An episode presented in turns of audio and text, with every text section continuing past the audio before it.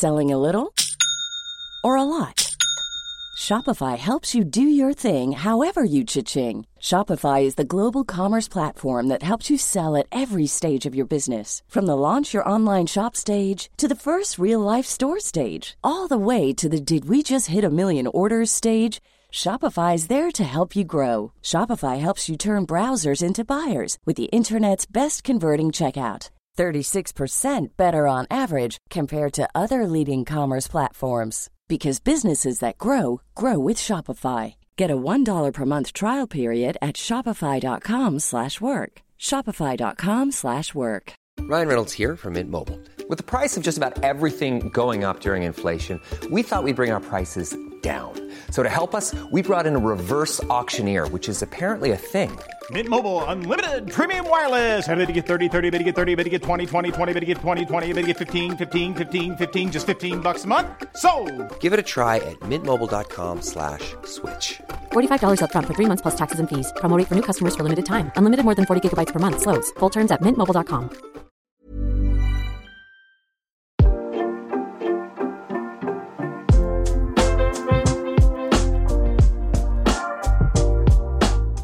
Hello and good evening. Welcome to another edition of Alex McCarthy's Wrestling Daily, right here on the Wrestling Daily YouTube channel. As you can see, I am being flanked by Miss Dynamite herself. Steph Chase is in the place. How are you? Hey!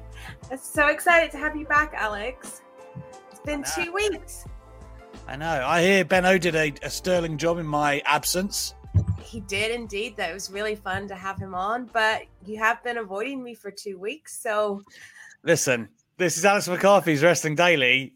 It takes a lot to tear me away, Steph. It tore tore me up that I couldn't be here on Thursdays. Uh, but yes, two weeks in a row. Unfortunately, I did have to dip out. I believe I had a bad back the first time. yeah, you threw your back out And- a child. Seriously, it was bad. It was really bad. I was meant to be in London the next day, and I was like, I'm just not coming. I'm not. I can't get out of bed. Um, and last week I had a, a work thing for Talksport, first time in ages. So that was quite nice to get out and about and have a drink in London. But nonetheless, I'm back where I belong on a Thursday night with Steph Chase, following up a tremendous dynamite and the titular news. Looks like WWE, for some reason, have a hard time tying people down to contracts. Why are they letting them run so low? We're going to get into it very, very shortly. Uh, first things first. I was saying this on yesterday's show. We want more Ultra Chats, guys. I missed that. That's one of my favorite parts of the show. Maybe I don't ask for them enough, but I would love to get some hot takes from you guys today. Steph Chase is the Ultra Chat Queen and Hot Take Machine. So if Mhm. there was ever a day to do it, it would be today. Uh, so make sure you get your opinions into us. WrestleTalk.com forward slash wrestling daily. Uh, also, you can become a member. There's normally a little thing at the beginning of the video. And to the side of the video on YouTube, you can join all of the good eggs that are Wrestling Daily members. I can see uh, Stephen H., who is Gatecrasher Forever once upon a time, as he tells you. Uh, there you go. He's got the symbol next to his name because why? Because he's a good egg. He's part of the good egg family. You can be that too. Uh, also, Steph, while we're here at the top of the show, what can people expect from your YouTube channel this week in the wonderful world of Steph Chase? Uh, well, you can expect uh, my AEW Weekly show tomorrow at 6 p.m. Always lots to talk about. It's been there. It's really weird being here with you, Alex, because so much has happened in the world of wrestling, and none of it we've got to talk about, like me and you together. know. But No. yeah, um, another AEW Weekly show tomorrow, and I shall then early next week have an interview up. Um, so stay tuned for that. And yeah, I'm I'm just so busy right now. Like every weekend, I'm working Rev Pro, so I'm on the road as well. I see that. Yeah. It's quite the, it is quite the time to be Steph Chase. How was that going? Being on the road with Rev Pro and stuff. How, how much are you enjoying that? I'm enjoying that so much. Um, last week's last weekend show was an easy travel because it was in London, but Ah. that was great. And um, I got out there and got to to welcome the crowd to the show. Um, like it's like my first time being in front of you know a big crowd, like in the middle of the ring.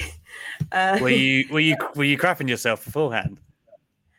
No, actually, I kind of, I I didn't have enough time to overthink it. So it's like, I'll I'll go hype everyone up. That's fine.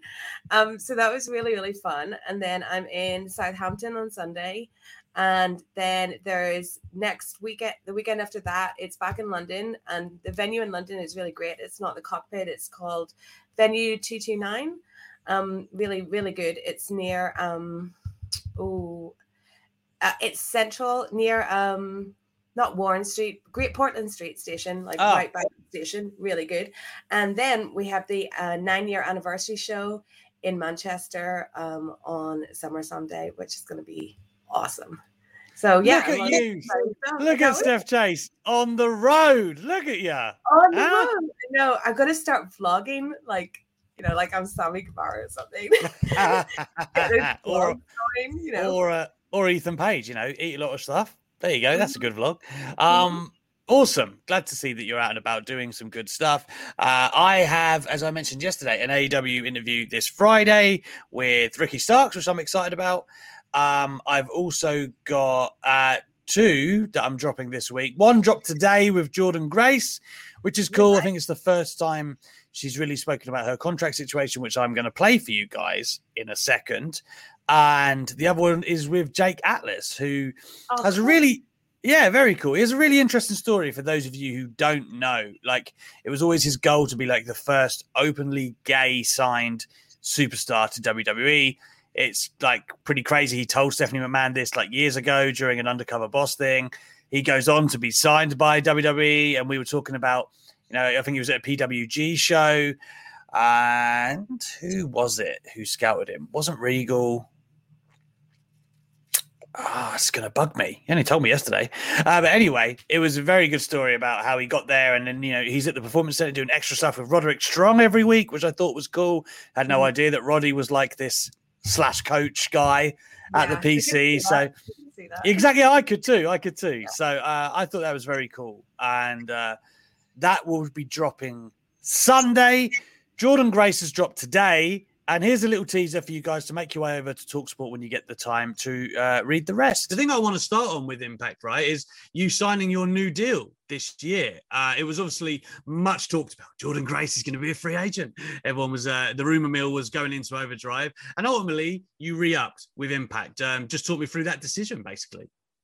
Um, man, Impact is is really the best place for me. I do not do well right now, at least, with like a super heavy schedule, and I feel like that's pretty much every other wrestling company that I could have signed with. Realistically, like WWE, uh, training constantly, shows. Feel like that's that's like a twenty four seven job at that point. and uh, AEW, they're they're on the road on a weekly basis. Um, I know that they sometimes film dark, well into the night, you know, two, three a.m., something like that. So I just felt like Impact would let me do powerlifting, so it's allowed me to do that. It's a much lighter schedule. It's once it's been once a month, um, and I also do like uh, I do a part time job doing like transcribing work, so I can do that too. I, ne- I need you for this. yeah, right. wow. So, yeah, so I see um, with the major play then was more of your lifestyle, right? That for you and and you've been able to pursue other things and probably not overload yourself. Was it just a case of that impact felt like the right place for you to be right now? yeah i definitely think that's it i don't think i'm i'm willing to to sacrifice like you know 100% of the other stuff i do in my regular life right now maybe one day who knows but just not Yeah. today Maybe one day. Interesting, right? I mean, wow. I mean, who would like put themselves through that? That's the worst part.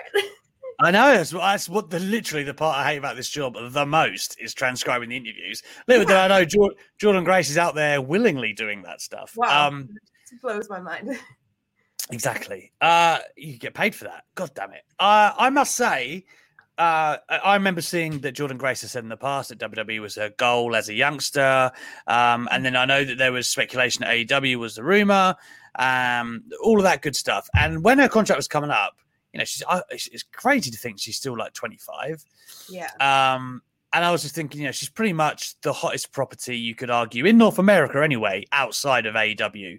And WWE. I know Deonna Purrazzo is, you know, doing amazing now, but I mean, someone who hasn't been to one of the other places yet. Um, and I was surprised to see her re up at the time, but I didn't realize they only film once a month. Like, Oh, that's good. what a schedule! like, I, I I know the money isn't like comparable to AEW and WWE, but it's obviously still good money. Um, Yeah. and wow, like that's that's pretty hard to say. You know, wow, just doing that once a month, like she had, like she was saying, she had all the time off to do the powerlifting and stuff that she just did Mhm. the other weekend as well. That that's something I hadn't thought about, Steph. The Impact has you know, a bit of a pull, I guess, once a month. Yeah, I guess with all that free time, maybe you would just start scri- transcribing, eh? yeah, I've got a ton of jobs for her if she wants them. Yeah, Um, me too. But but also, like, I would say with new Steph, like she is 25, so it actually isn't a bad move for her to do that at this stage. Um, and then the options are going to be there for her still, right? Yeah, and Impact has such a great women's division. I think, especially if you're a woman, Impact really the place to be because they feature so many women. They give women storylines outside of the the title picture, which is really cool. So I think it is the best place, especially if you're a young woman, you know, to learn and, and grow. And I think she's made a really good choice. Yeah, I do too. Um, and I, I do still think she has an insanely bright future. I will tell you one thing she said, Steph, um, Mhm. that she was frustrated with how the Forbidden Door seemingly only extends to men. Yes. Um, she was not shy about saying how she felt on that one, saying that she was really excited at the beginning, but her and a lot of the other women have kind of got a bit like, what's the deal? Like nothing Mm-hmm. seems to be happening for us. And there are a lot of matches that are right there that we're all Yeah. like, wow, that would be amazing. Um, I can certainly understand why they're frustrated, Steph. Yeah, me too. Um, I feel like when I talked to Deonna, she kind of felt the same. That she really wants a match with Britt Baker, and with with everything we've seen, like on this Dynamite, you know, we had the NWA Women's Title heavily featured there with an actual eliminator match for the championship and Kamille appearing. It is unfortunate that they they don't seem to extend that Forbidden Door because, uh, like a Britt Baker running on Impact to attack Deonna Purrazzo or the other way around would be really really cool but yeah, it, it's just somewhere that they've not got to yet, and I just kind of wonder why. Yeah, I mean, it doesn't it doesn't make that much sense when you think about it. Like, because because uh, Jordan was speculating like, oh, I think it's politics. Like they don't know who would win and you know where we would go with all these different stories. And you think, well, they've worked it, they've worked it out for everyone else. Tags, the men. Why can't you work it out for the ladies? I, I think it'd be very cool, but alas, we digress. Uh, anyway, let's get into the titular news because I do want to talk about Dynamite. And before we do that, I feel like this news about Pete Dunne will lead us into the other news that you and I haven't had a chance to talk about, the guys who may be coming in. So let's start with this. Fightful say that Pete Dunne, his contract, much like Adam Cole's, is heading towards its expiry. Um, now, I'm not totally sure what the exact date is if I actually get the report up at the moment. It just says that his contract is also up soon. One mm-hmm. source also pointing after SummerSlam weekend, though we haven't confirmed the date with Dunne or WWE as of yet. I actually sent the report to Pete and said, you know, I, because before I run it on Talksport or anything, not to doubt Sean or anybody else, but if you can get it from the horse's mouth, you always should. Um, and I just said, is there anything in this? And he has not got back to me yet, unsurprisingly. So um, we'll have to, you know, I'll keep everyone posted as and when that does happen. But what? Why are WWE letting people wind down their contracts so close? I mean, I guess there's a difference between letting and it happening because people won't resign. What do we think the deal is with Pete Dunne? Because he screamed to me, WWE guy. I would have said up until a year ago that he was WWE guy. Up until just over a year ago, I would have said that he's in the Seth Rollins Kool Aid drinking mode. Uh, I, think, I think a lot has changed in that year um, to do with wrestling and, and other things. And now, when I hear like Pete Dunne is about to be, his contract's about to end, I can see him him leaving for sure. Um, I think that Pete Dunne is a really good example of the failures of WWE's system with both NXT and NXT UK because I think when he was first brought into the company, he was just seen and treated as such a great young prospect, and they ended up doing things with him over in the UK that I don't think ever increased his star power properly outside of over here. And then I think they kept him in NXT too long. And I think he's he's kind of just a casualty of that system. Whereas he came in so strong and he was so impressive and buzzworthy, he should have been up on that main roster at some point. And you know, we're here in 2021 and he's still down in NXT. And maybe he's looking at that as well. I'm thinking, you know, I've had my time in WWE and I, my ceiling has been hit. Because he, I mean, I understand like that he was. You know, you look at the British indie scene. I understand why they had him so close to the NXT UK brand. I get that, and him helping it grow to begin with. And I actually thought him passing it off to WALTER, perfect, right? And I think in an ideal world, when the pandemic doesn't happen, because this is where it gets complicated for Pete. I know that just before the pandemic, I'd spoke to mm. him in Houston at the Rumble, and he was saying that WWE were working on a visa for him and his family Yeah. at that point. Right, the pandemic happens, and obviously that kind of puts the brakes on everything.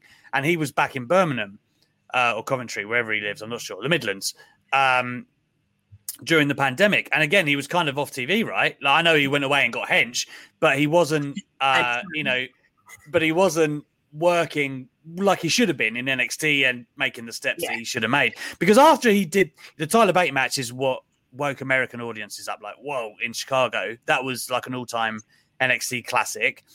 And you look at what he then did with WALTER. From that point, it's either kind of push him onto the you know the higher echelons of NXT and then the main roster, or just go to the main roster. And they've kind of just stalled with him. Um, I I just all those things that I factor in there, like WWE helping his family get over there, and I just know that he was quite close with William Regal and Triple H. But at the same time, and I made this point on Twitter earlier, I think in any promotion in the world, Pete Dunne is one of your best workers. I, I think he's that good as a technician, in ring storyteller. I know people don't think he screams charisma on the microphone and stuff, and that's not his strongest suit. No. But I think inside the ropes, it's he's undeniably great, right? Um, but you just alluded to it, Steph. What do WWE on the main roster do with Pete Dunne? I don't see them looking at him thinking this is a guy who's a, uh quality bout machine who we can have in there doing technical masterclasses, you know, a Daniel Bryan. And he and to me, he is that mold. But I, I I don't know if you would trust Vince McMahon to see that for Pete Dunne. Oh, absolutely not. like, absolutely not. You know, Pete Dunne's not going to ever get pushed in the main roster. Um, that's never going to happen for him. Uh, it's whether or not he, how, how much he cares about that, like what his own personal goals are, or how much he's willing to realize and wake up to that, and um, you know, ignore the the WWE name as such of like Mm. the idea of being a WWE wrestler and working for WWE. Like it's how much he's done with that and what his own personal goals are. You know, he's he'd work so good in a G1 tournament. You've got to wonder Oh. if he'd want to do something like that as well. And and AEW could give him the path to do that for sure. I, I think that's the thing. Like he's so entrenched with NXT. Well, I thought he was anyway with WWE. Like he's been producing in NXT UK, and you know he's so kind of in WWE that I just you know this news took me by surprise to be honest. Um, and what he does next, and I see Benno actually popping up in the comments. Um, he is only twenty seven. Like people forget this. Like Yeah. him and Tyler Bate, they've been wrestling since they were like, you know, mid teenagers. They feel like they've been around forever, but they still have the time. Um, I I would imagine, and I know Benno's joking at the end here, so he'll definitely sign back with WWE. I, I if I had to lay money, I would say that that is what he would do. But Yeah. at the same time, and I keep making this argument for AEW. You know, like we were talking about this on the show of SP3 yesterday. Like, how much great talent can they have before it's like too much? And I don't really Oh, subscribe. I mean, I, I'm not sure I subscribe to the idea that, you know, for instance, if uh, CM Punk and Daniel Bryan and let's say Adam Cole are all available, you don't not pick up CM Punk, Daniel Bryan, and Adam Cole. Yeah. Pete Pete Dunne obviously isn't the name that those three are, but in my opinion, he is the worker that they are. So again, do AEW look at it and go, ah, do we not take Pete Dunne? You know, when does it end? It's a difficult one, right?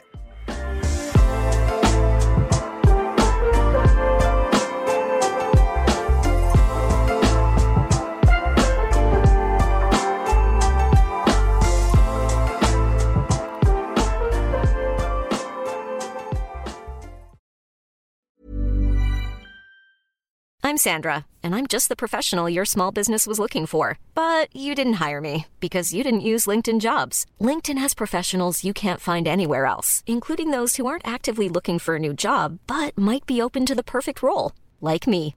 In a given month, over 70% of LinkedIn users don't visit other leading job sites. So if you're not looking on LinkedIn, you'll miss out on great candidates like Sandra. Start hiring professionals like a professional. Post your free job on linkedin.com/people today. Mom deserves the best, and there's no better place to shop for Mother's Day than Whole Foods Market. They're your destination for unbeatable savings, from premium gifts to show-stopping flowers and irresistible desserts. Start by saving 33% with Prime on all body care and candles. Then get a 15-stem bunch of tulips for just $9.99 each with Prime. Round out Mom's menu with festive rosé, irresistible berry chantilly cake, and more special treats. Come celebrate Mother's Day at Whole Foods Market. Hey there, it's Michelle Norris. I'm host of a podcast called Your Mama's Kitchen. When I travel, I'm usually looking for a way to find a taste of home when I'm not at home. And one of the things I love to do when I am at home is entertain. And Airbnb allows me to do that. When I was in California recently, I rented a house that had a great kitchen. And when we were sitting around the table, we were all thinking, we're in someone else's house. Someone could be in all of our homes as well. If you have a home, but you're not always at home, you have an Airbnb. Your home might be worth more than you think. Find out how much at airbnb.com/slash host.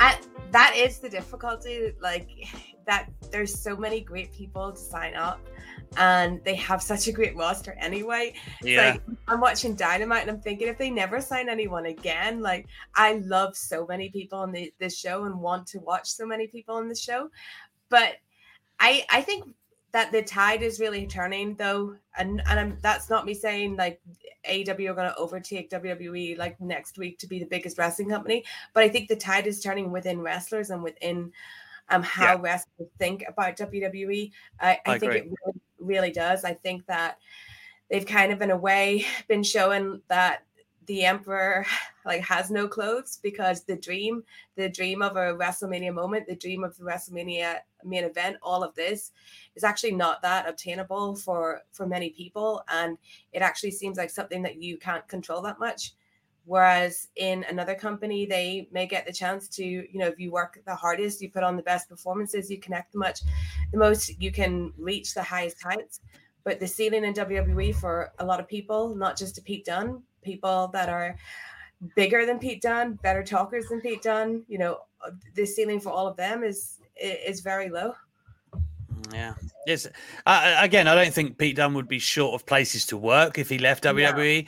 Um, but in terms of like reaching his potential, yeah, it's it's a difficult one. Like I, I, I could see, and I, I think I saw somebody say this in the chat not long ago. I want to say it was Elliot Fletcher. Pete Dunne could plausibly take the title from Samoa Joe. Like if I was to map out, and I know we've done this for AEW a million times with Adam Page and MJF and whoever else, Wardlow. Um, but like if if I was to say, okay, Karrion Kross is going to drop the title to Samoa Joe, Yeah. probably because he's main roster bound.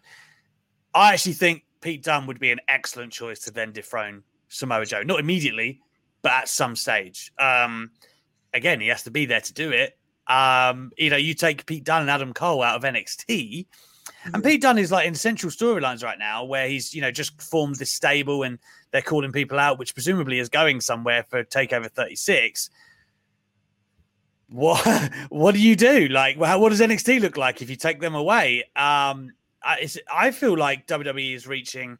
I don't think you're too far off, Steph. Like the tide in terms of like the perception Yes. where once upon a time, you know, it was like I have to get to WWE. I need to get on WrestleMania one day. Like that was kind of like the crusade for so many wrestlers. Whereas I think now the actions are speaking louder than words. People are letting themselves, you know, whether they want to leave WWE or not, it's smart to get leverage. Let's be honest. Pete Dunne and Adam Cole, if they even do stay, they're doing the right thing because they're never going to get paid more money than right now. Um, in terms of someone like Punk and Daniel Bryan and many others who have made the move, you know, there's a lot of case studies, not even just Miro and Malachi Black, like even a Tay Conti or someone like that. There's a lot of case studies of people that have left WWE and loving life in AEW. And it's like comparable money to what you're making in NXT. And like, you know, if you're not the tippy top in WWE, the schedule's lighter, you can do more of your passion projects. I've said this a few times. I just feel like with within the industry, the actions are speaking, and it's kind of reflective on the products that we've got in front of us today. And that's before you even get into what Jericho said to Inside the Ropes the other day about, okay, well, what about the next TV deals? right? What about yeah. the next time where the, the ratings are actually very close, the demo AEW probably even winning? Yeah. And then all of a sudden they're getting the billion dollar deals. Well, what does that then look like? It's, I think it's fascinating how it's going to play out. But at the moment, if if AEW, if they didn't add anyone, they they're still heading in a great trajectory. Yeah. But the prospect of Punk, Bryan, and possibly Cole is insane to think about. I think once even Punk alone, once Punk comes in, the change is going to be huge. Um, I think he's going to do huge things for W for AEW. I really do. I think that WWE are making some really bad decisions. Maybe should I talk about because I didn't get a chance to talk about this anywhere. Should I talk about my feelings on Bray Wyatt, the Fiend, being released? Talk about it, Steph. That's what you're yeah. here to do. So we all know that I didn't like the Fiend uh, character. We do, um, yeah. That, that was properly stated. Bray Wyatt being released, I think, is the one of, if not the biggest mistakes that WWE has made in the past like couple of months, if not like year. I think it's a bigger mistake than the release of anyone else. I think that the Fiend had the Fiend had such a passionate fan base people that really like truly invested in in that character and they invest in a lot of other WWE things but like what he he managed to connect to people that really thought this character was was something great and that they were telling this very very important story and if you didn't like the fiend you know they really felt like there was something that you weren't getting because they were connecting to it so strong mm. and they had such belief in him that and such they were so you know behind WWE because they had him yeah. and to just release him for whatever reason whether it be budget cuts or if he if it turns out that he behind the scenes was not getting on with Vince in terms of how his creative vision was being put on TV for him to leave you have left those people like that is a slap in the face to those people that were so invested and they were some of the most hardcore WWE fans left. So I think that that news of him being released that took a whole section of your audience, your audience that were so loyal to you, um, particularly because of this character, because they were so invested and connected to this character. You've now just shown them that every everyone is expendable, and when they had the feeling that this big great storyline was being told and maybe you know maybe it was but at the end of the day it never came to a conclusion it was never able to because he's gone now a lot of mm-hmm. those people are going to be sitting thinking should i even bother investing in anything else? Because they can just take that away from me. And i think that it's a really bad move for them. I think that they've pissed off the wrong people the people that they really needed to be behind this company. You know, it, it's I, I, just I thought it was shocking that they released him, but I think it's a move that's really going to come back and bite them. And if he goes to AEW, let's say, those people that were so invested in the Fiend, they they love that man and they're going to turn over and watch him. And then you've ended up converting some of your most hardcore WWE fans to be AEW fans. Yeah, I think um, you said it perfectly when you talk about the passionate fan base that the Fiend yeah. had. And I'm not going to go into the whole Ronda Rousey thing too much because we did yesterday. But one of the things that I took exception with that, apart from the fact it was a massive blanket statement, um, was talking about the fans maybe not caring for Bray Wyatt. Uptown Avondale makes the point here, and it's true. Bray Wyatt, right? And this is how passionate people were about the Fiend character. That was like the top merchandise seller in 2020. So, so much merchandise, and it was people. It was merchandise that people were making investment in. Like I, like I was saying to my friend when I was uh, 12, I went to America for the first time. I made my mom buy me so much Undertaker stuff, like so much. But the thing is, now, like however many years later, it's like all that stuff is still relevant because the, the Undertaker lasted as a character. Leg- got a legacy. He has a legacy, and I can bring out all this stuff. Like I've got this weird thing you hang on the wall where his eyes follow you, and it's like that's the under like he's become an iconic iconic character like a uh, you know not to the extent of like a spider-man but something that people know and that has lasted yeah. If you're sitting in a in a house filled with uh, fiend merchandise that you've spent a lot of, of money on because he sold so much for this guy just to be thrown out in the trash i i, I don't think you're going to be feeling very positive towards wwe no matter what they could do in the future yeah, some of those belts were hella expensive. Um, I had yeah. replica belts and all made for him. It's I know. Yeah. And that's the that's the thing. I mean, I I I I said this a few times. I feel like maybe there are some underlying motives behind this release that we're not privy to. You know, he's only been on TV a couple of times this year. Um could that all be that can't all be down to creative. There has to be something that we don't know, maybe. Budget cuts, ah, I don't know. We can only go on what we're told at face value, of course. Um, and yeah. either way you chop it up, I don't think it's been handled very well. Um, yeah. And man, I just want to see Bray Wyatt back somewhere killing it because the guy's got too much to give, in my opinion. And if it's just the last thing I'll say, like if, if it's budget cuts and if it's a case of Nick Khan looking at a spreadsheet and saying who we can cut and whatever, because Nick Khan is like brought in to get the best TV deals and to make the business most profitable, like stock price, whatever. Um, and you know, and people, of course, have talked up Nick Khan so much, and he's done great things in other sports.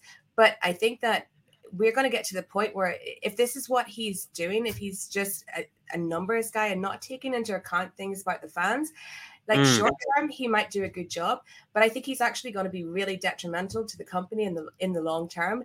And maybe we'll see that when we get to the TV deals, as as Jericho said, and the ratings increase and, and stuff like that. Because if you're just cutting people to save money, um, I, that just doesn't work. You have to take into account like merchandise they're selling and who the fans actually like because you know like this guy could look at a spreadsheet tomorrow and turn around and say like we should cut roman reigns you know? Like he he has to take more of an understanding of the actual wrestling business.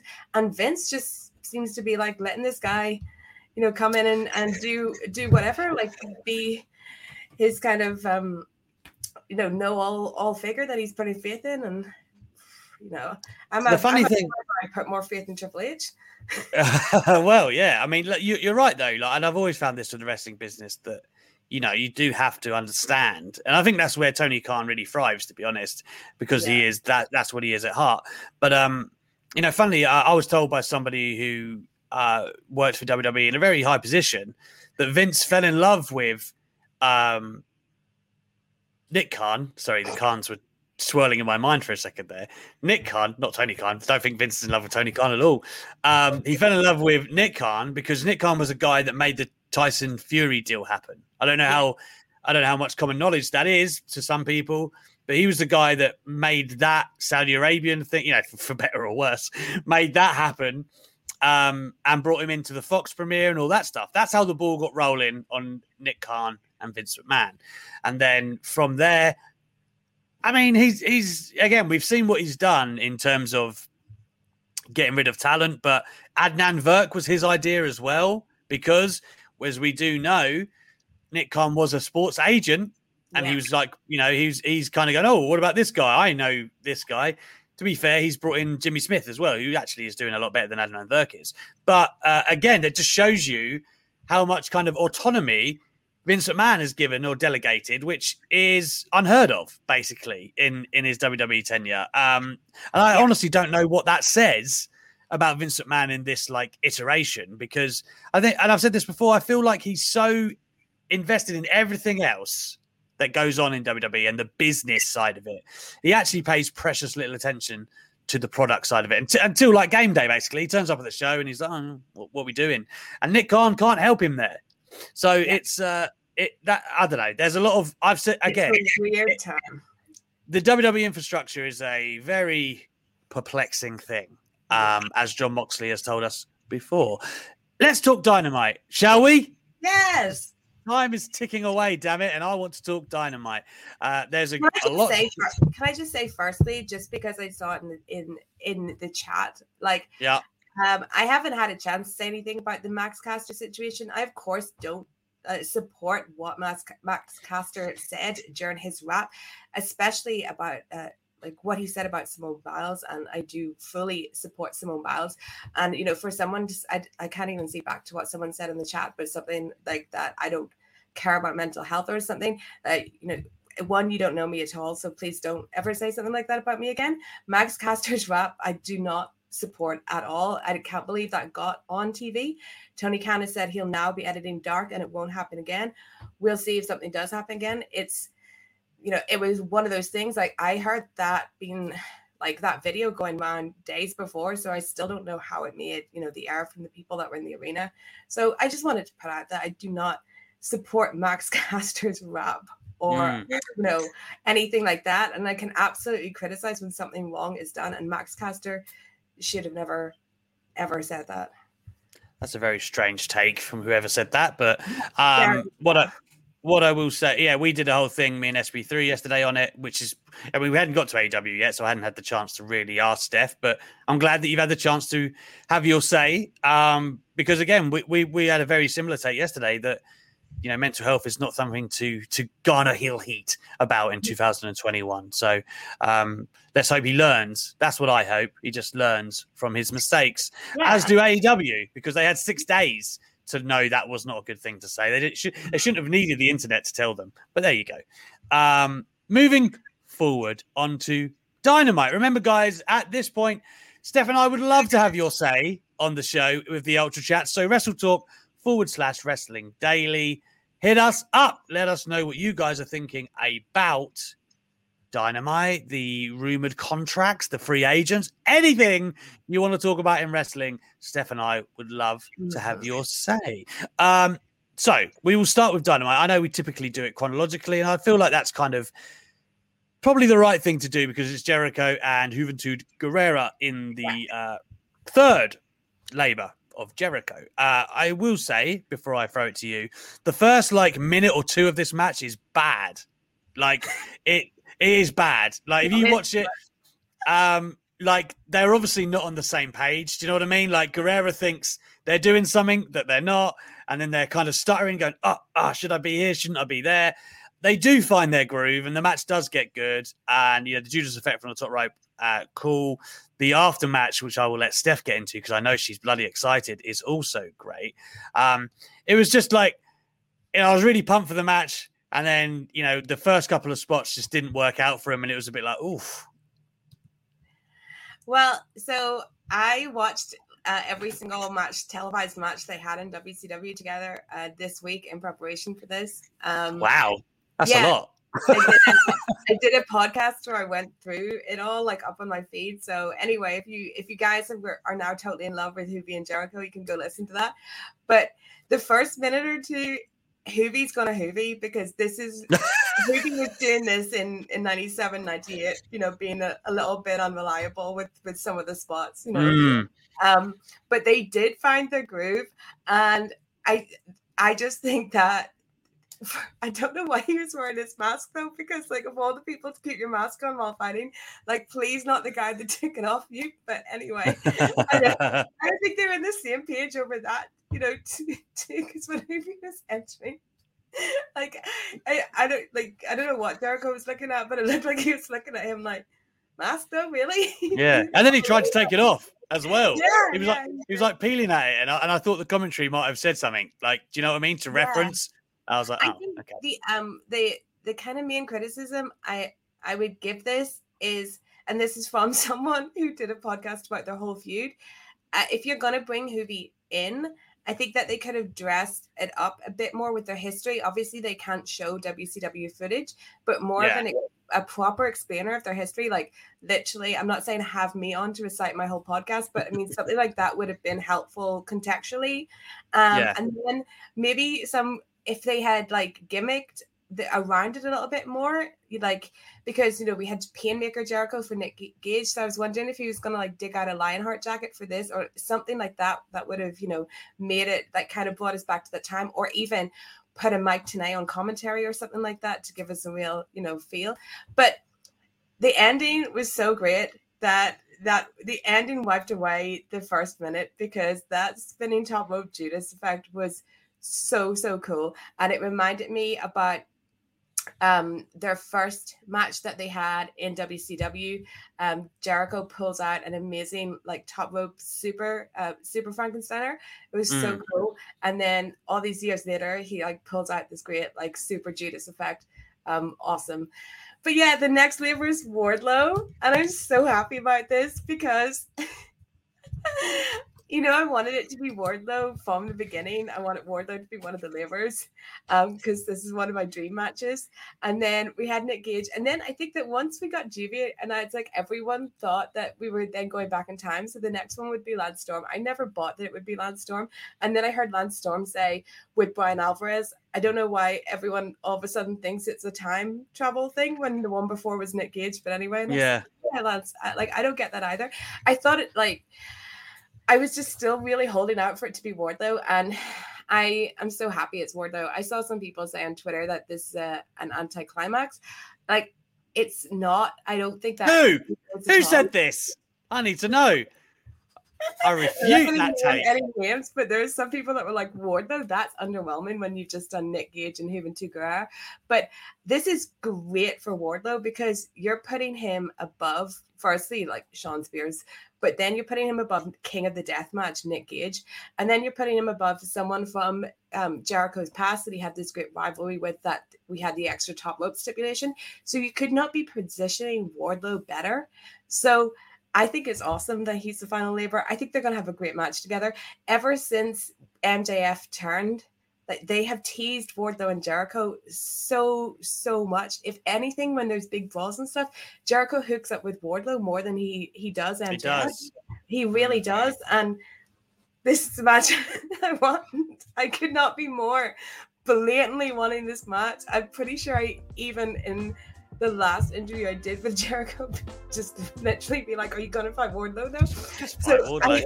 I, I could not be more wanting of this match. I'm so happy. I'm really really glad.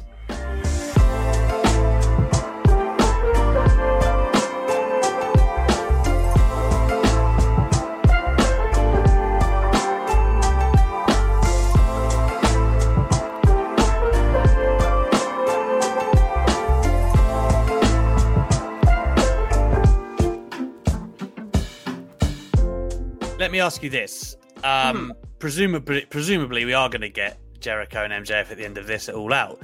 Um, So that would mean Jericho beats Wardlow. We've seen that MJF gets very, very unhappy with those who do lose to Jericho. Is No, this the beginning of the end, Steph? Is it? Yes, this is the beginning of the path that leads us to all elite Wardlow, where Wardlow is the guy. I think that Wardlow is going to lose, but I think he's going to lose in a way that he's protected. I don't know how they'll do it. Maybe um, because MJF's going to be at ringside, MJF goes to hit Jericho with a chair or something, and Jericho ducks and Wardlow gets it, and then Wardlow actually ends up being pinned, but MJF can still blame him for you know not kicking out and for taking the loss. So then I hope that this is the start of their breakup because then MJF, you know, he'll have his match with Jericho, and once that feud's over, I hope we get Wardlow MJF feud, and Wardlow just becomes this huge superstar. And by the end of the year, everyone's like, CM who, Brian who. We've got Wardlow, like he's the guy, and just it's all war all day, all Wardlow. Yeah, I, I, you know me. I'm on board the Wardlow train. You haven't got to convince me. And speaking of which, I am all aboard this next train because I said this on Twitter earlier today. Uh, the idea, and I know it was probably a one-off, but the idea of a Sting, Moxley, Allin, Kingston stable is like the greatest thing in the world to me. I'm imagining all the segments, the matches would be amazing. Here they were taking on the former Ever-Rise, now 2.0, and Daniel Garcia. uh, 2.0, by the way, I thought did amazingly well uh, in this match. I thought the um, Darby Allin spit uh, suicider to the outside was amazing with the whole your sting. Um, I, yeah, the, the, match had a lot of great spots. Eddie Kingston as well, doing what Eddie Kingston does. He he's you know very. I've said this in a babyface role. I find him very emotive when he's um, kind of selling the beat down from the heels, even though he's a big man. I think he does it very well. Mm. Uh, I loved everything about this, and I, you know what, I like the synergy, Steph, is because um, and I think Moxley said this in an interview with me once upon a time that like he wanted to have a real tag team run at one point, and Darby Allin was like the first guy he wanted to do that with, and then obviously Eddie Kingston arrived in AEW, and now we've seen that happen. It just felt like the meeting of two worlds. You know, like when you're a friend and you have two good friends and you make them meet and you're all friends. That's what it felt like with this Sting. Is, this is so much fun. And isn't it just really cool though to throw out like a pairing that you've not seen before in in putting Moxie and Kingston with Darby allin just like putting the cool kids together and bringing them out. It's really really yeah. fun. Um, I think Garcia looked really really good in this match. I think he's one to keep your eye on. But yeah, these guys looked great together. The Sting spots, I will never get over Sting being in this company and how great it is, and and just you know the person he is. He's just this happy, like proud dad figure. It's just it's he adds so much doing very little. Just him just walking out, like every dynamite he walks out on, it's like I'm pinching myself. Like Sting is here it's so so good but yeah this was really great super fun um i think we got we, we saw some new talent look really good here and then the top guys team up so you can't fault this match at all next up uh christian cage uh, would defeat uh the blade which we would then learn um would move him in basically to title contention. We learned this later on the show. Yeah. He's now the number one contender we saw the Blade beat him up last week, so this is what that was all about. And Leyla Hirsch coming down, and it was quite nice, you know, getting rid of the bunny and uh, tying in again for something that was later on in the show. Um, you happy about Christian Cage being number one contender? It feels like, as far as you know, kind of like milestone matches and keeping Kenny ticking until they really want him to drop it. It works for me. I think the match will be good. Um, I think it should be a TV match, and it looks like it might be a pay per view match. That's my only problem. However, I, I don't think when it comes to All Out that the big match on that card is going to be a Kenny Omega title defense. Like, I don't think that that is going to be the marquee match. But then that leaves you with another problem because this is the second pay per view in a row where Kenny's you know world title match hasn't been a big match like just ticking over. So yeah, it's been taking over for a very long time. But yeah, um, yeah, Christian. You know how I feel about Christian. I'm not interested, but good for him being a number one. He's not going to win the title. It's fine. no, he's not but I, I, do. I, I am intrigued to see him and Omega work at least, right? Like I'm not going to be on edge of my seat like Christian could win, but I'm no. just certain certain that those two will put on a great match, and you know that's cool for me. That's cool.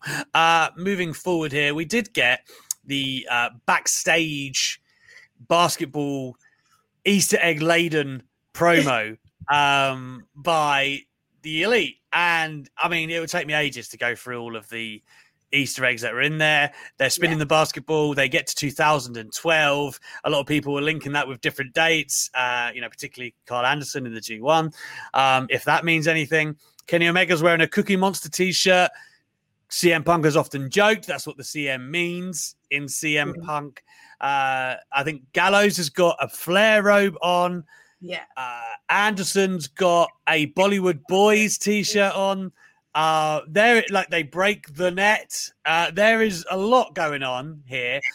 Uh, but in amongst everything that they were saying, Steph, it was obviously, you know, digging at Hangman Page, which also earlier in the show had said to the Dark Order, no, we're not going to, you know, I don't need you, or, you know, we should have some distance. I have cost you the tag team titles. And also, the Young Bucks said, who's next? So I'm asking you, Steph, who is next for the Young Bucks and the tag titles? Next, I think, wild prediction, is Hangman Page and a partner of his choosing. I think That that's would, what yeah. Okay. Who do you think he would choose, though? Is it going to be one of the surprise debutants or not? Yes. Yes. I think he'll choose one of the surprise debuts. Maybe I think Brian probably works in the role better. Um, but yeah, I, I think that that's what they're going to do. I think because they're not doing the Hangman Kenny match, um, I think that Kenny is going to just be like, I can't even be bothered with you.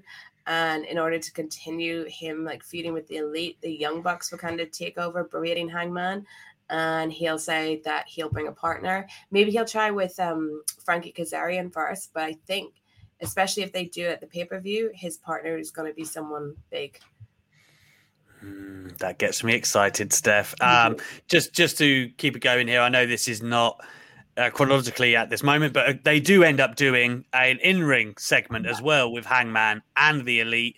Uh, again, it's yeah, Hangman says basically he wants to speak to the Bucks. Kenny interjects and was like, "Oh, you're trying to get back in the Elite now, are you, Hangman?" Um, and he's like, "Well, no." But uh, Kenny obviously points out all of his faults before they end up. Well, Hangman attacks Kenny, and then they just beat down Hangman in the worst way before Frankie Kazarian tries to make the save. He does not make the save. Uh, so there you have it. Uh, I, I did enjoy um, Nakazawa chucking the basketball uh, at Kazarian on the outside. He caught him flushing the ribs. I, I found it very funny. Um, But uh, overall, I, I think, again, you know, speaking of ticking along, this story, I am so, so here for the Adam Page story. Uh, I've really been enjoying it ah, it's it's just um, I, I was ready to see him win the world title, but I'm also open minded to let this continue. I wasn't ready until they started it. There you go. a lot has happened, but also he's got a lot going on, like uh, as well. His baby is due around that time, and I think that's a, an issue that is. I think that's the main issue. Honestly, it's not that he's being pushed down the card for CM Punk or whoever. I think that it's not the right time for him um, to to win the title and make that commitment to being world champion. And I think it'll happen. At, I always wanted it to happen at Revolution, and maybe it will happen then, or if not, Full Gear beforehand. Yeah, I I, I would um, pour cold water on those claims that oh AEW backing out of that because X and X are going to be joining the company and. No. that, You know, I still firmly believe that Hangman Page is their guy, and he will be getting made. Um, it's just a matter of time. Uh, moving forward from there, we had Britt Baker accept Red Velvet's challenge. Uh, she was out there cutting, cutting a wonderful promo as usual. Um, Red Velvet challenged her. I love the way Britt Baker was like, I literally beat you in three minutes last time we met. Because, like, if you were, and I, I- I saw people go like, oh, you know, it makes her look weak. But let's be let's be real. If you were a boxer or a UFC fighter or you know anything else, and you knock someone out in the first round, if there's a rematch at the press conference, what are you going to say? I knocked your ass out last time. That, that the whole idea is it's meant to like galvanize Red Velvet, motivate her, and she proves a point. It adds another layer, and um, you know, even you can equate it to a football match. You spank someone three or four nil. The next time you meet, what's everyone talking about? The last time they met. So uh, I I actually love the line. I thought it added a lot. Um, and they're going to meet at Rampage, Steph. Yeah, it's interesting because they're going to meet in Pittsburgh, where Britt's going to be an even bigger babyface than before. Yeah. So it's a really difficult position to put Red Velvet in, who continually is put in difficult positions, considering she was Jade Cargill's first um, opponent. Yeah. So I would have gone for the, especially for the Pittsburgh match, with like a really strong heel instead of a baby face because Red Velvet's great. Don't think she's going to get cheered though in this match, but it was nice to see her make a return to Dynamite at least. Speaking of which, so did Jade Cargill in a backstage Yeah. um, promo. They sold that she hasn't been on TV for a while because they've been off doing things in Hollywood and increasing the brand. And now Jade Cargill is going to return to action on Elevation next week. Uh, I actually think that's fine because Jade Cargill is not going to be beaten anytime soon. If you have her on TV week beating everyone, she'll be the number one contender before you know it. And the time isn't right for that just yet. So I think it's fine. Uh, I, I- I've said this before and I'll say it again. She is going to have like a Brock Lesnar esque push. She'll be the champion inside the next year, maybe even nine, six months. I'm telling you, she will. Um, and she's got everything about her. There's no reason to think she, she wouldn't be, Steph. Yeah, I just love that they put this after they just showed Kamille. and I, Yes. I want to see Kamille and Jade Cargill. Like that's it. I want to see that match. Yeah, well, that brings us to what you just said. Um, we had uh, Leyla Hirsch and the Bunny vying for an opportunity. I've skipped a few matches here, but don't worry, guys. We went all over the place anyway with the promos um, for that NWA title match against Kamille Brickhouse. Um, so Leyla Hirsch gets the victory in what was a decent match. And what I found interesting, obviously, at the end was the visual of Leyla Hirsch and Kamille, who, like, there is literally like a foot and a half maybe between them, like a foot and a bit. Oh, God, that's a differential. Um, very interested to see how they'll work that match. Yeah, that match is going to be very interesting. The visual was great, and it made, made me just want Kamille in, in AEW because just her her look alone that is that is attention grabbing. You know, for that division, NWA are Mm. very lucky to have uh, Kamille. There you go, Steph. Not all bad messages, my friend. There you have it. Finally, the cutest woman in all of infotainment is back. Go. That was my best rock impression for you. That wasn't the rock at all. Uh, we've also had the TNT title, Miro and Lee Johnson. I thought Lee Johnson, Shotty Lee, had a good performance. Uh, Mhm. a, a nice show out here. It- it- he was given uh, plenty without too much because Miro still looks super strong. And yeah, the the Machka kick is still amazing when people are like in motion getting hit with that. Uh, I, I thought it was a really good showcase for all. Miro continues to do great. Lee Johnson gets the exposure. I'd call that a win win. Absolutely, Miro is the most exciting champion anywhere to watch right now in his matches. Um, I think that Lee, really good showing for Lee Johnson. Like he's, it made sense for him to get some offense in. I know some people wanted a Miro squash, but he deserves to get some something because he's someone that we have been seeing build up. And if him winning matches on dark and you know training with Dusty D- Dustin Rhodes doesn't let him, you know, at least get get some good shots in on Miro, then there's no point. So I thought that was great. And yeah, Miro's just awesome. Just so awesome. His intensity dialed up is just awesome to watch. It's what he always could have and should have been. Um, I am richly enjoying him as God's favorite champion. Uh, I honestly think it's firing on all cylinders right now. I, I don't see anyone taking it off him anytime soon, which is great. Um, yeah, and like I said, it was good for Lee Johnson to get that nice uh, showcase spot as well. The, the thing I'm looking at Miro is like there, there's a you know we obviously talk about the underbelly of guys in AEW so much who are coming up like your Hangman Page, Sammy Guevara, Darby Allin. Like Miro is in that mix where he's like you know he's unbeaten, kind of this on, on singles competition. It's kind of like this unstoppable force who will be sooner rather than later in that world title picture. Uh, basically, once he drops the TNT title, he's pretty much there. Um, and I don't think many people are thinking about that right now, but it would be great when he's there for, for my money. Oh yeah, he he'll be great. Uh, imagine him up against a Hangman Page. You know, like so so opposite. That would be such great heat. really great. Yeah, perfect foils for each other.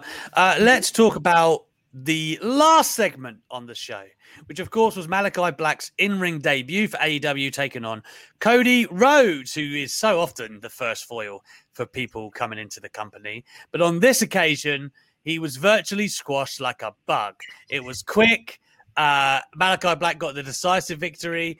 Like, not only did he win via his, uh, I want to say, is Black Mass now called the Sin Eater? Somebody told me this earlier. The Sin Eater, apparently.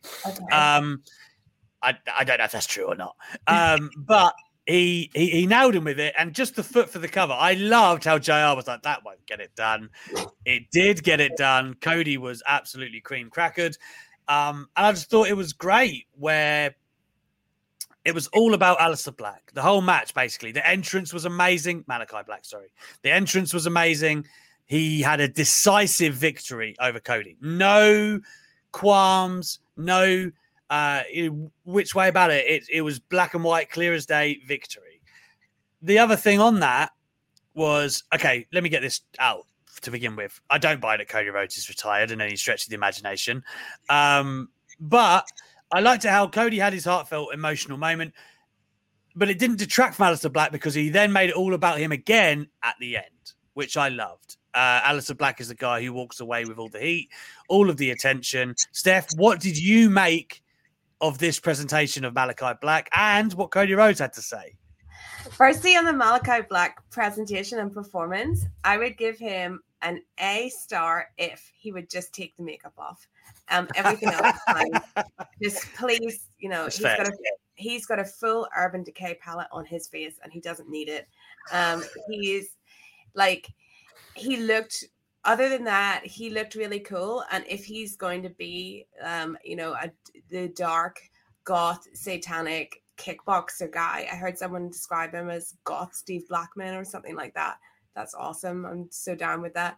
What Um, Steve Blackman? That's so good. um, but the match, great. You know what a great way for for Black to have his debut match, and he's really over with the crowd as well. So you can't fault him at all. The ending, I don't know if it was if Co- if if Cody was having a self aware genius moment, or if he was just being Cody, because this speech that he was doing like it had all his kind of usual tropes of just kind of just being too emotional like the kind of thing that has you know turned people off and Yeah. being a bit too much and then like even a, a wwe comment which you know never turns me off but does turn some people off so it had all his like usual trope things and then him going like overreacting you know he lost a match and like guys i think i'm done Like, That's it. That's it. Which I thought while watching it, because I did think that this he would ret- tease his retirement at the end of that this match. I, I thought that was coming, even from the way he was in the AEW conference call. I thought he Yeah. was. I thought he was absolutely doing this, and we know that the Go Big Show is coming. I think he's going to be. I don't think he's retired. I think he's going to be off for longer than before. I think he'll come back in December, the next time they're in Daily's place. Um, and but I just loved it. I'm watching it, being like, oh, like this is too much for me. Like, please stop. and then Malachi Black just hits him with the crutch, and it was hilarious, but great as well. I I want Malachi Black. All he needs to do now is do a kind of sit down or something to explain exactly why he has this problem with Cody. And I think the best, most self-aware way for Cody for to do this, as far as for Cody's character, is for Malachi Black to be like, I, I was at home watching Cody when he was doing that Anthony Ogogo promo and all this other stuff, and just being like, someone needs to take this guy out. Like he's too, it's too much. And That like, the that's why he's here. You know, that's why he's here. Uh, so I thoroughly enjoyed it, and but yeah, I think Cody's going to go away. And prediction now, he's going to come back uh, with black hair, and he's going to be Mm. healed when he comes back. Ew. Yeah. Hmm, I think he'll get. Cody. I think he'll call on all his acting to be like Malachi Black turned me to the dark side, and we're gonna get heel Cody. And by that time, Malachi Black will probably be a huge baby face. the way he's- Probably. Yeah. Um. it- yeah. It's just. I, I do think Cody kind of needs a fresh coat of paint in a way. I don't think it will harm him going away to do this Go Big No. Show.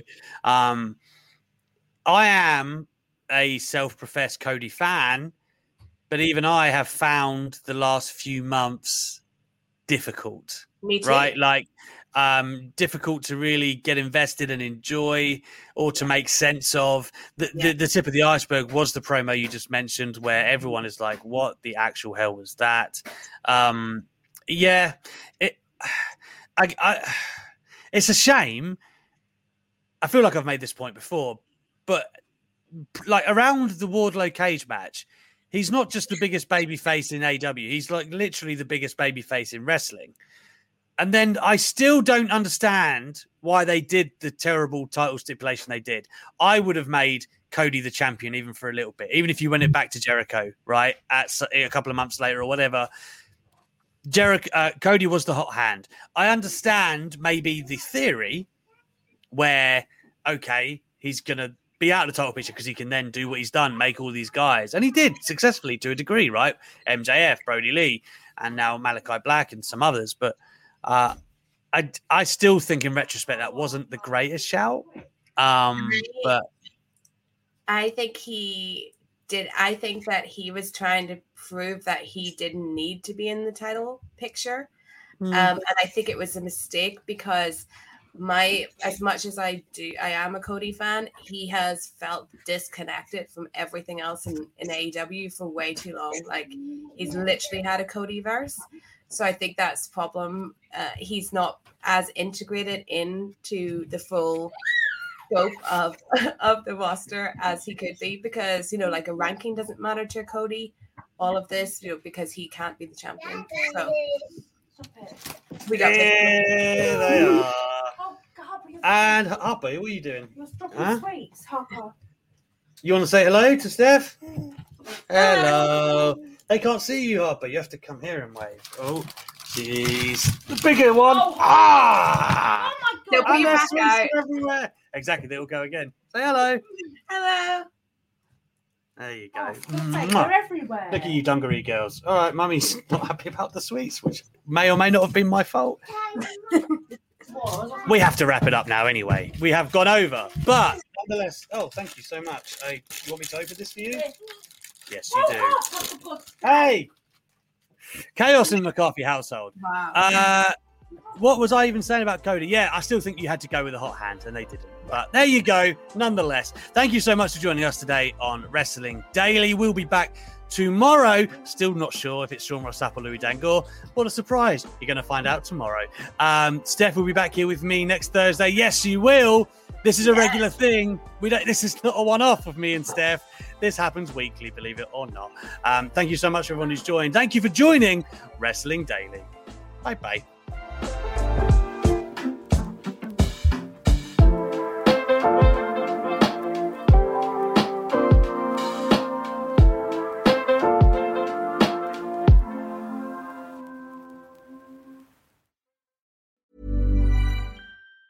Hi, I'm Daniel, founder of Pretty Litter. Did you know cats tend to hide symptoms of sickness and pain? I learned this the hard way after losing my cat, Gingy. So I created Pretty Litter, a health monitoring litter that helps detect early signs of illness by changing colors, saving you money and potentially your cat's life. Pretty Litter is veterinarian developed, and it's the easiest way to keep tabs on your fur baby's health right at home. Go to prettylitter.com and use code ACAST for 20% off your first order and a free cat toy. Terms and conditions apply. See site for details. Planning for your next trip?